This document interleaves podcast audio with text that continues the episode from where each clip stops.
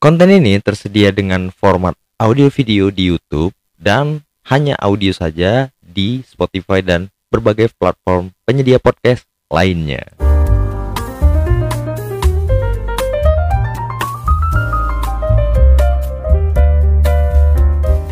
Ya, selamat datang di channel Yogi Sumarno bersama mas-mas netizen biasa. Mas-mas netizen biasa. Sini aku ceritain episode ke sebelas.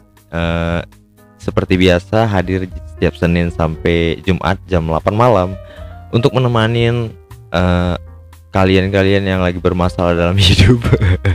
Jadi emang uh, aku tuh ngerasain passionate kali sama konten ini ya, karena dari dulu tuh cita-citaku siaran radio, tapi nggak ada yang mau nerima aku. Siapa tahu gara-gara video ini ada yang mau nerima aku jadi siaran radio, tapi bikin kontennya uh, dengan ide aku dong, jangan diatur-atur dong. So iye, so iye, so iye. Ngomong-ngomong soal passionate ya kan, uh, kadang-kadang ya kita tuh bisa ngelakuin sesuatu yang kita tahu hasilnya mengecewakan, tapi kita senang aja ngelakuinnya. Tapi nggak mungkin ada yang senang ketika seorang perempuan menerima suaminya pulang dalam keadaan mabuk. Ini yang terjadi sama si Valencia ini.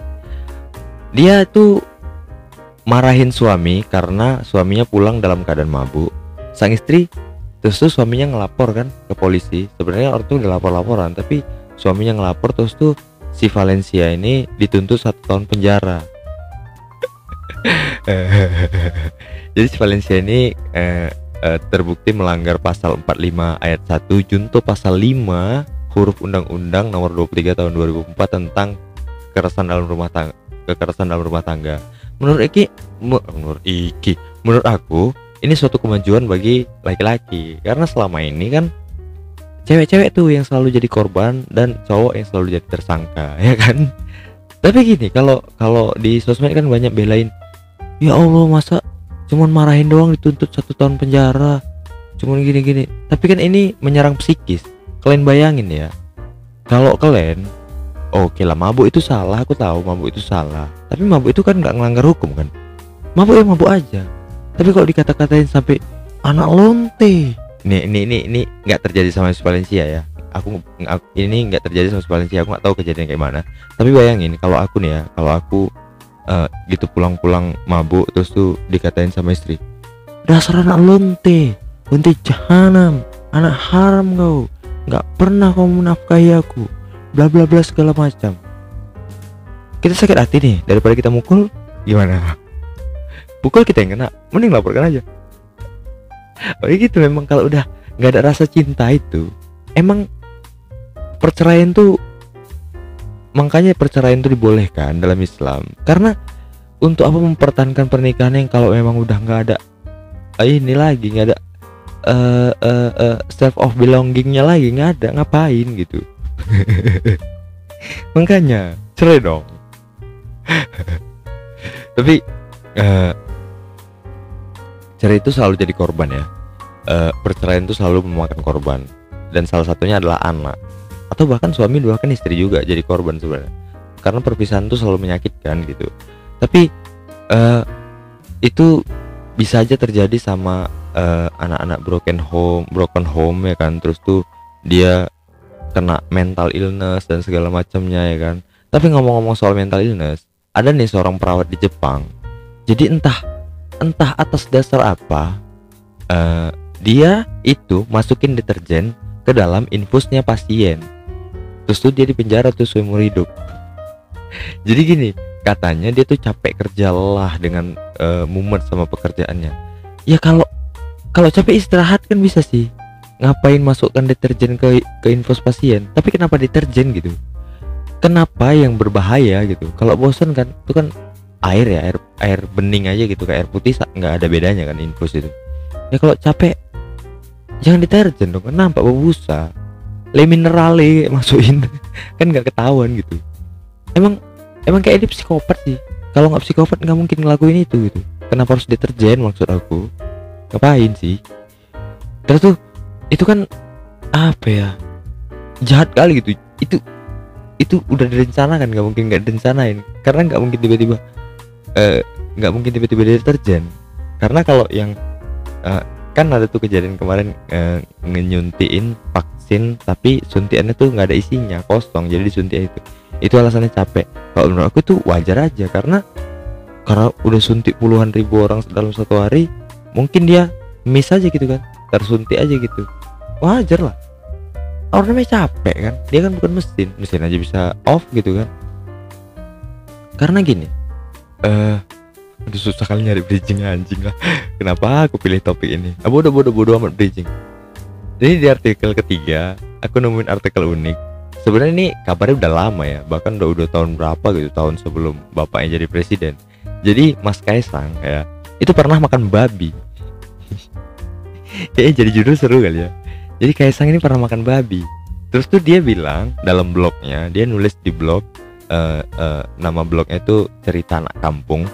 Dia bilang tuh dia tuh sebenarnya nggak sengaja makan babi. Jadi ketika dia ke Singapura untuk pertama kalinya, terus tuh dia uh, apa namanya lihat gerai gitu kan, terus tuh uh, nengok daging jadi tertarik, makan aja gitu, bambu bambu bambu. Udah selesai makan, saking enaknya baru dia penasaran itu tadi daging apa. Baru dibilang pedagangnya itu itu daging babi. Dia bilang wah enak ya, tapi haram gimana dong. Tapi aku tuh kan pernah bilang ya di YouTube YouTube aku, aku tuh pengen makan babi, jujur pengen aku makan babi, tapi nggak ada yang ngajak aku gitu, atau ada yang gofoodin aku gitu, aku mau gitu, tapi diem-diem aja, jangan ada yang bilang, karena aku emang pengen aja gitu. Terus tuh di di, di tulisan si Kaesang itu dia bilang tuh ketagihan karena rasanya sangat enak gitu. Karena aku makin pernah makin pengen gitu ya. Kalian pengen nggak makan babi? Masa kalian nggak pengen? Masa kalian jinah berani makan babi nggak berani? Dosanya kan lebih besar zina. Hah? Hah? Masa mabuk berani makan babi nggak berani? Berani dong. Aduh.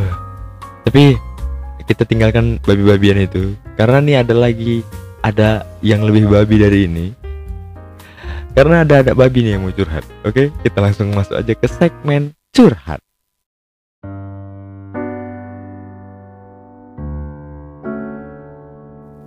Oke, kita udah masuk ke segmen curhat. Jadi langsung aja tanpa babi-babibu lagi, kita baca, kita bacain aja nih curhatnya nih. Oke, Bang, sensor namaku, please. Oke, aman, rahasia terjamin aman sini. Sebut saja, uh, oke sebut saja, jangan-jangan. Aku cowok dua puluh satu tahun, aku tuh punya pacar. Tapi awalnya aku pacaran karena nggak enak sama temen. Jadi sebenarnya aku tuh nggak cinta-cinta banget, tapi karena nggak enak ya aku jalanin aja. Maksudnya gimana sih kok karena temen?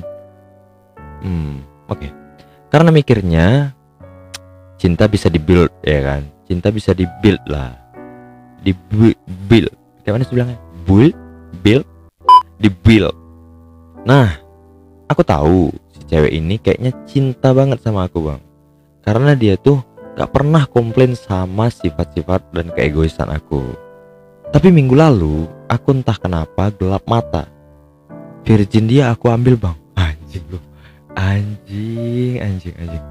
Dan yang lebih parahnya lagi, aku buang dalam. Mati. Mati, mati. Karena walau dia jelek, suara desahnya enak banget Bang.